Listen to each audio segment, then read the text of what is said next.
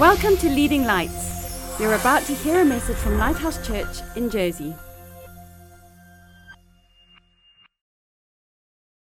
So, it's the 29th of December.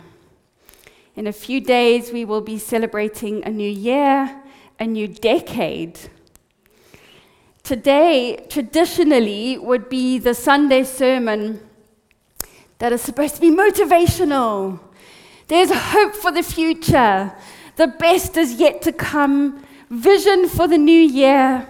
I've had so many people talking about 2020, 2020 vision.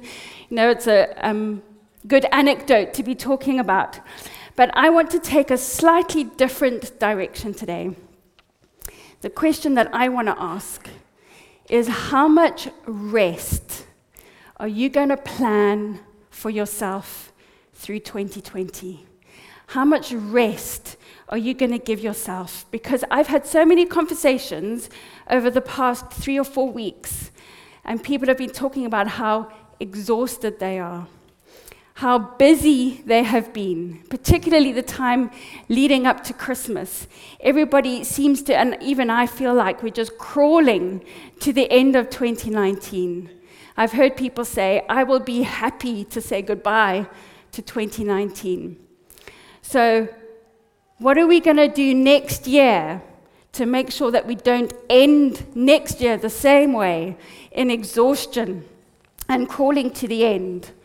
Um, in the 1992 Olympics in Barcelona, Derek Redmond, a British athlete, was the favorite to win the 400 meter race. Um, I believe the previous Olympics he had some health issues and he couldn't make it. So this was his year. These were his Olympics.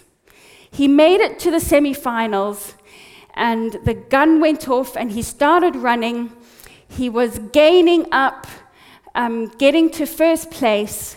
And at the 200 meter mark, he suddenly stopped and fell to the ground in obvious pain. He'd torn his hamstring. It would be um, devastating to his career. That would be the last race that he ran. And as the other runners ran past him to the finish line, he made a decision. He looked up and he decided, I do not want DNF written next to my name on the records for life. I do not want did not finish against my name. So he got himself up and he started hobbling along the racetrack towards the finish line. And eventually, all of the crowd saw what was happening. The winner hardly got any recognition because people were so amazed by his tenacity as he was in so much pain. Then there was more commotion in the stands and a slightly older, slightly grayer man started pushing his way through the crowds, pushing his way past the security guards, made his way onto the track, putting his hands in the faces of the people trying to stop him. And Derek's dad came and grabbed a hold of him and spoke words of affirmation and love. He said, Derek, you don't have to do this. You don't have anything to prove. And Derek said, Yes, I do. I have to finish. And Derek's dad said to him, Fine. We started your career together. We will finish it together. And together, they went towards the finish line. And for the last few steps, his dad left him, and Derek crossed the finish line. He made it to the end. Friends, if that's how you feel at the end of 2019, like you are hobbling along, like you're injured, like you've had a difficult year, I want to tell you there is one who will come and put his arms around you, and he will help you over the finish line. He said, What I started in you, I will complete. Jesus is your dad. He is your helper in every sense of the word. And if you feel like at the end of this year you need him, if you watch the footage of Derek and his dad, you see how his dad comes around him, and then Derek just throws his arms over his dad, leans, puts all of his weight on his dad, and they go towards the finisher's line. That is what Jesus can and will do for you. But there are some things that we have to put into place in order to finish the race as well. So I want to go back to an Old Testament story.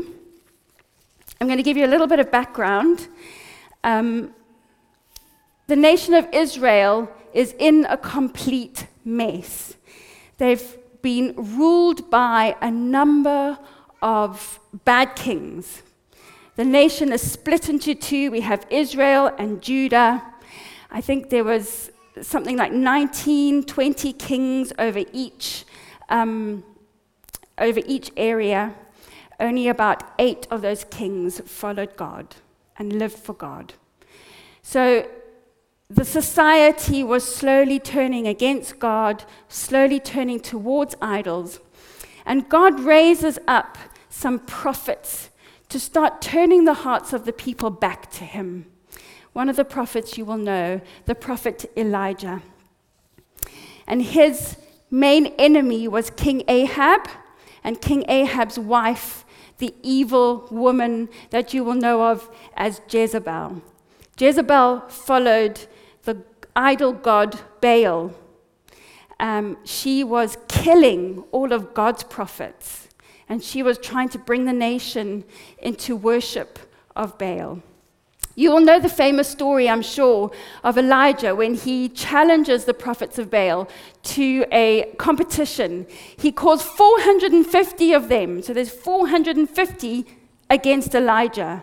And he says, Let's make altars. Let's kill oxen, put them on the altars. And then he says to the prophets of Baal, Now call on your God to bring fire onto the altar to, to burn the sacrifice. And the prophets of Baal shout and they call and they wail. Nothing happens. And Elijah says, Shout louder. Maybe your God is sleeping. And they shout louder and they cut themselves. Nothing happens. And then Elijah says, Bring water. And the servants bring water, and, and he, on his altar, he completely covers the wood, the sacrifice, everything with jars and jars of water. And then he calls on the name of God. And God sends down fire, burns up the sacrifice, burns up the wood, burns up the altar. And the power of God is shown. And the people fall on their knees and say, God is the God we should trust. Elijah takes all the prophets of Baal, and this is one of those stories in the Bible where you think, oh, and he slaughters the lot of them. This incenses Jezebel. And this is where we're going to pick up the story in 1 Kings chapter 19. Now, Ahab told Jezebel everything Elijah had done, how he'd killed all the prophets with the sword so Jezebel sent a messenger to Elijah to say, May the gods deal with me, be it ever so severely, if by this time tomorrow I do not make your life like one of them. She says, I'm coming for you, Elijah. I'm coming for you and I'm going to kill you. Elijah was afraid. He ran for his life. When he came to Beersheba in Judah, he left his servant there while he himself went a day's journey into the desert. He came to a broom tree. He sat under it and prayed that he might die.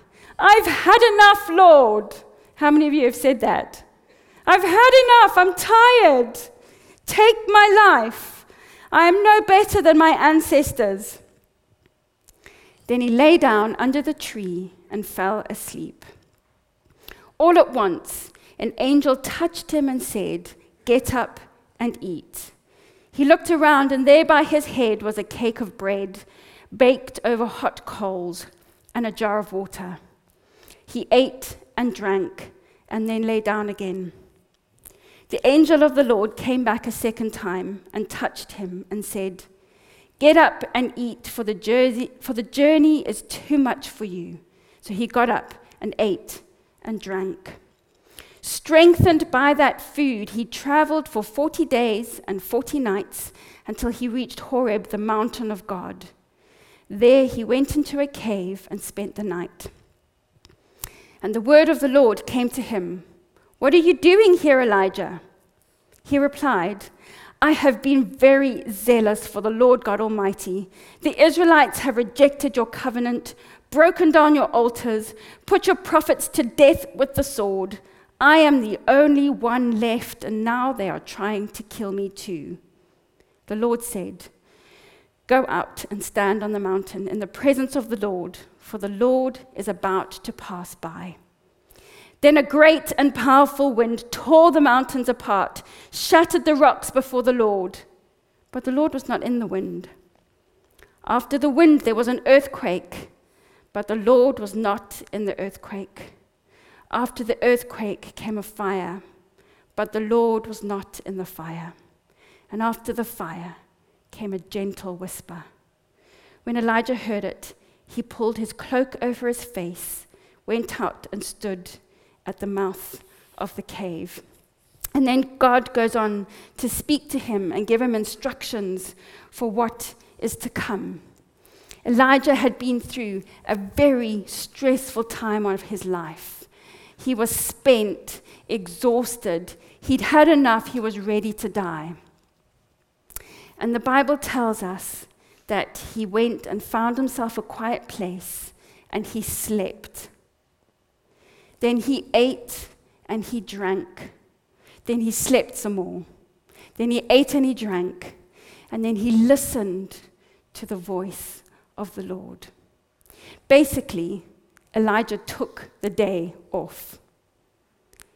He allowed himself to rest, to be quiet, but not just for his body, for his spirit. He allowed himself enough quiet to listen to what God is saying, which I think in our world today can be very difficult. There is so much noise crowding out the voice of God. As human beings, as flesh and bones, we need fuel to live our lives. We need to eat well. We need to sleep well. And we need to hear the voice of God for the future, for our lives. This would typically be that time of year where everybody make great promises to themselves, to God. I'm going to lose weight. I'm going to Go to the gym five days a week. I'm going to read the Bible this year, the whole Bible. And we start the year out really strong and really great. And after the first week, we're exhausted and we only go to the gym once. And by the end of the month, we decide to cancel our subscription. And when we've missed a few days of Bible reading, we think, oh, there's too much to catch up. I can't keep going. So, friends, what I want you to think about for this year, what I want you to promise yourself, what I want you to schedule into your, your calendar is time for rest, time for peace, time to slow down, to fuel your body, and to hear the voice of God. Because that's what's going to get you through. That is what is going to give you what you need. Rest is actually a really big theme in the Bible, which tells us it is important. And remembering that God, the Creator, created us, He knows how we work, He knows what we need. And He tells us in the Bible that rest is important. If we go back to the Ten Commandments, Exodus chapter 20, remember the Sabbath day by keeping it holy. Six days you shall labor and do all your work. But the seventh day is a Sabbath to the Lord your God. On it you shall not do any work, neither you, nor your son or daughter, nor your male or female servant, nor your animals, nor any foreigner residing in towns. God said, Work for six days and take a day off. And don't expect anybody around you to work on that day either. It's interesting to me that he said six days work, one day off. He didn't say work for 12 and then you can take two days off, or work for 18 and then you take three days off. It's important that we have regular, consistent rest in our lives. Now, if we even go back before the commandments, and folks, it was a commandment. It was listed in the same list as do not steal, do not lie, do not murder. If we think that those are important, why do we not think rest is as important? Why do we allow rest to get waylaid in our busy lives? It was one of the Ten Commandments. But it was talked about even before the Ten Commandments. If you go back to Exodus chapter 16, the Israelites wandering in the desert, they ask God for food. God sends manna and quail. And what does He say to them? He says, Every morning I will send manna for you, and you go out and you collect what you need for that day, but only for that day. Because the next day there will be more fresh manna for you. And if you do collect and keep it for the next day, it will be rotten. But on the sixth day, collect what you need for two days. Because on the seventh day, you need to rest. And that was the only day that the manna did not go rotten. Because God said, on the seventh day, you need to recuperate, you need to rest, and you need to spend time with me. So that's Exodus 16, Exodus 20, right back to Genesis chapter 2. God Himself rested. By the seventh day, God had finished the work He'd been doing. So on the seventh day, He rested from all His work. Then God blessed the seventh day and made it holy. Your day of rest, friends, is blessed. It is holy because on it he rested from all the work of creating what he had done. Now, in the New Testament, we hear Jesus, he talks about how he is Lord of the Sabbath. We don't have to be, it, it has to be a Sunday or it has to be a Saturday, or you just need a day off. You just need a day of rest. Jesus saw the importance of rest. In Mark chapter 6, when they've been ministering and healing and doing all sorts of things, he says to his disciples, Come with me by yourselves to a quiet place and get some rest. And quiet is such an important word because we fill our rest times with noise. We fill it with doing other stuff when sometimes what we need to do is just stop and rest. Before that, in Mark chapter 4, Jesus said to the disciples, Let's get in the boat and go to the other side of the lake because they were tired. They needed rest. They needed to get away from the crowds. And this was the story where Jesus falls asleep in the boat and a big storm starts raging and the disciples are afraid. But Jesus slept. Jesus did what his body needed until the disciples wake him up and he stills the storm. God said rest was important. Jesus said rest was important. In the late 70s, so within half a century of today, the Japanese people invented a new word in their language. I don't know if I can say it right, but the word is karoshi. And it ba- literally means overwork death. And it is a word for people dying because they're overworked. And they started noticing in the 60s and the 70s, there were a lot of young people, men and women in their 20s and 30s, dying of heart attacks and strokes because they were working 60, 80, 100 hours a week and not taking any rest. So they actually formed a new word in their language to talk about it. It seems like it's a fairly modern problem. Since then, the Chinese, the South Koreans have also come up with new words. Um, apart from the people dying of strokes and heart attacks, there were also an increased number of people committing suicide because of the mental and the emotional stress. Friends, God's laws and His commandments are good for us. Sometimes we look at the things that he said in the Bible and we wonder, why would he say that? That's not that important to me. But when we see statistics like people dying because they're working too much, we understand when God says, Your body, your mind, and your soul need rest. We need to listen. When God says something in the Bible, He has a reason for it. Taking time off from work is not just a nice thing to do, it is an essential part of our lives. So we need to rest.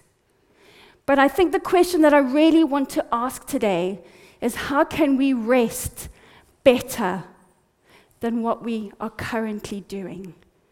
Not just take a day off, but how can we really make that day restful, peaceful, so that we recuperate and we refresh? Now, I love reading novels about the Amish people. And we were talking with, with Dominique about this the other day because she lives in Pennsylvania, and many of the books that I read um, have been set in Lancaster, Pennsylvania. It's known as Amish country. And it amazes me how people in this day, day and age, and people right in the middle of a first world country, could choose to live without all this modern day technology.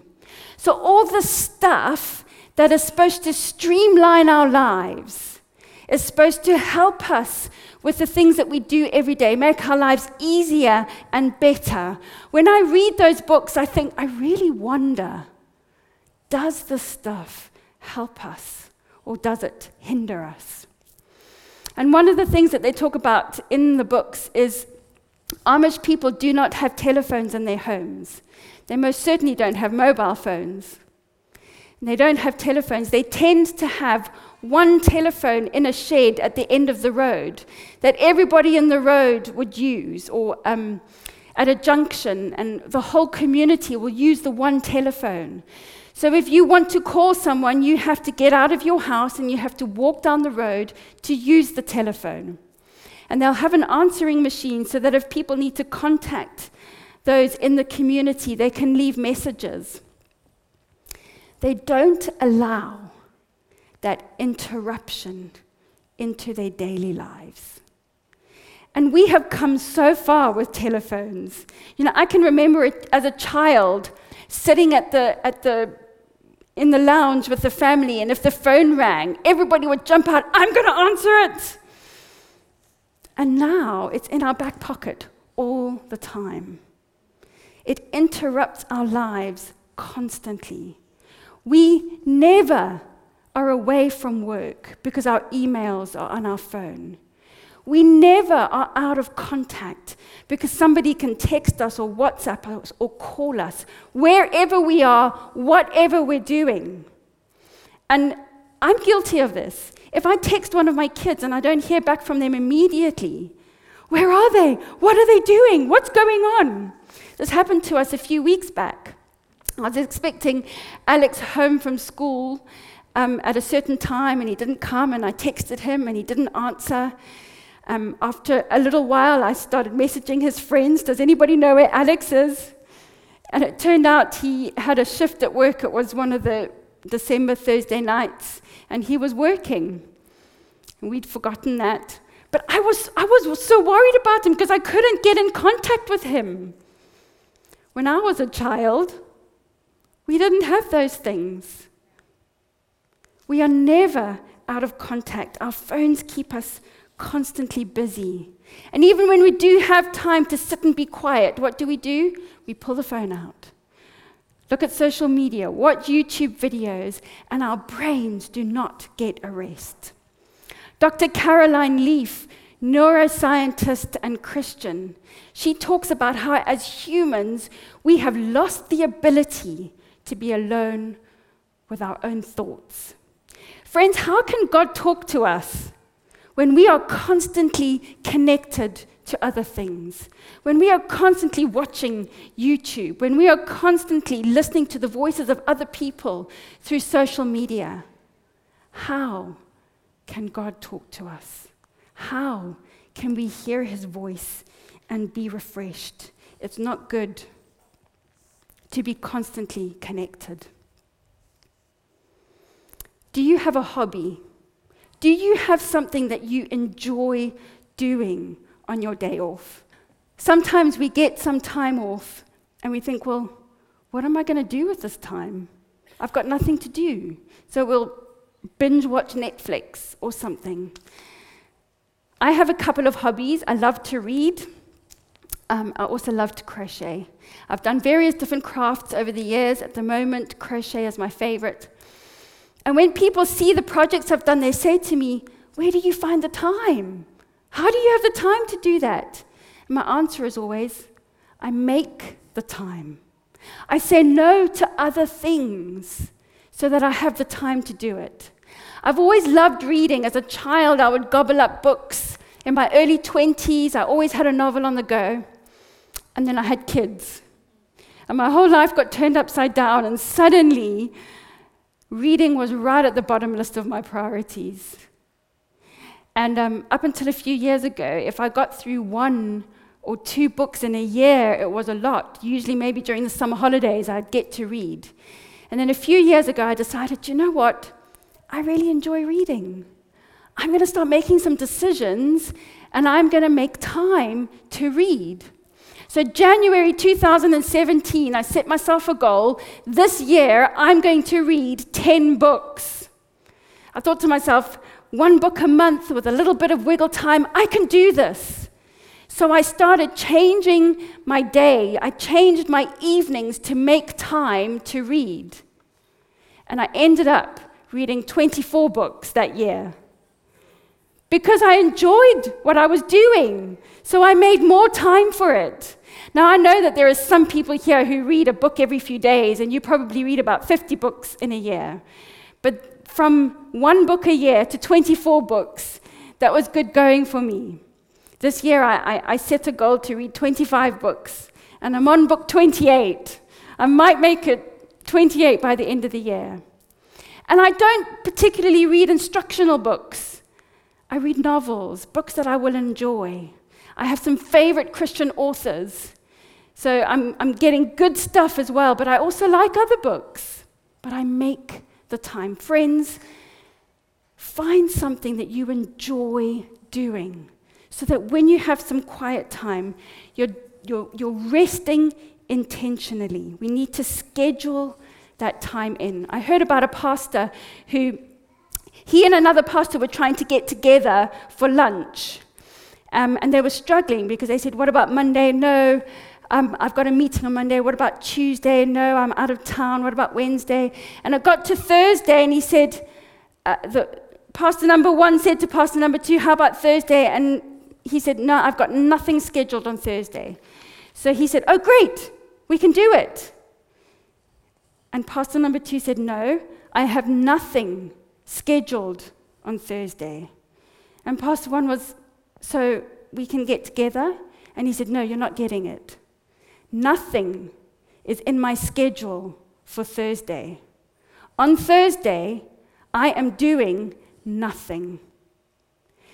And after some serious health setbacks 20 years previously, he had seen the importance of rest and nothing came between him and his day of rest. Friends, we need to be intentional about obeying God's word, about resting our bodies.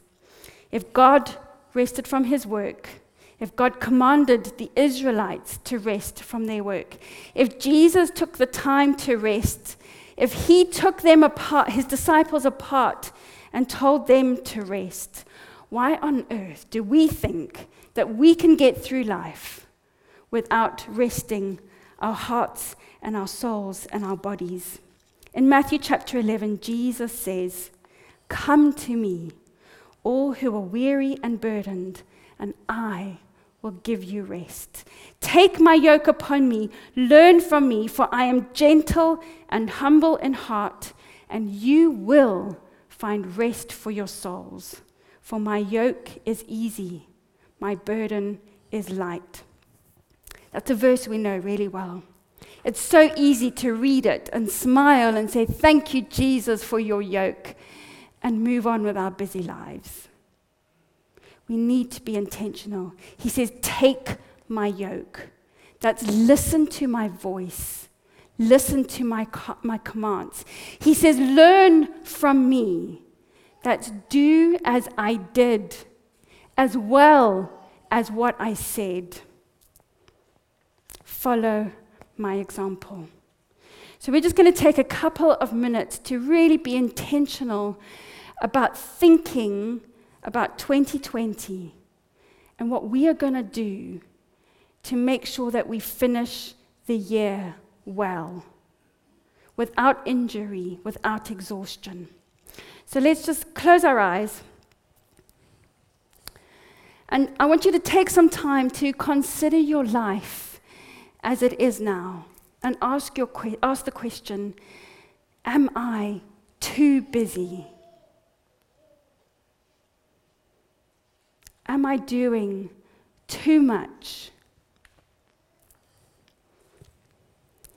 Where in my schedule can I carve out time for rest and recuperation?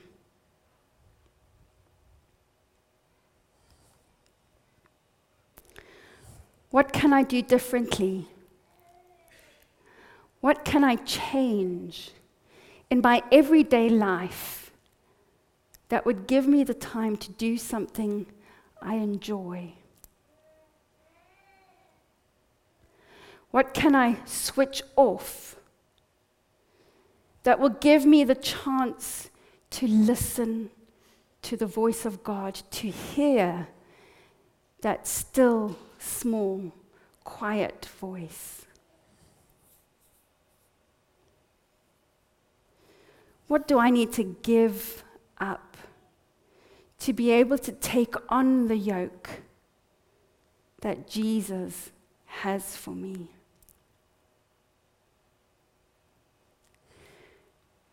What do I need to say no to in order to make sure that I rest well?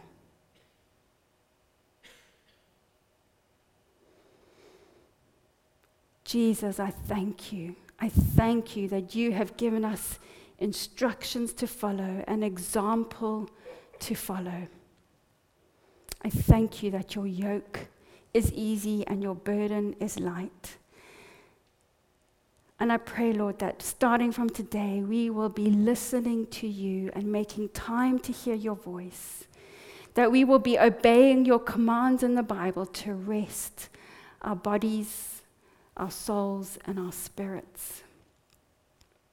I thank you, Lord, that you will help us to be intentional this next year about rest and I thank you that you are that one that comes around us, that puts your arms around us, that supports us, that helps us across the finish line of this year. I thank you that you love us and that you care for us enough to interrupt our lives and say, do something different.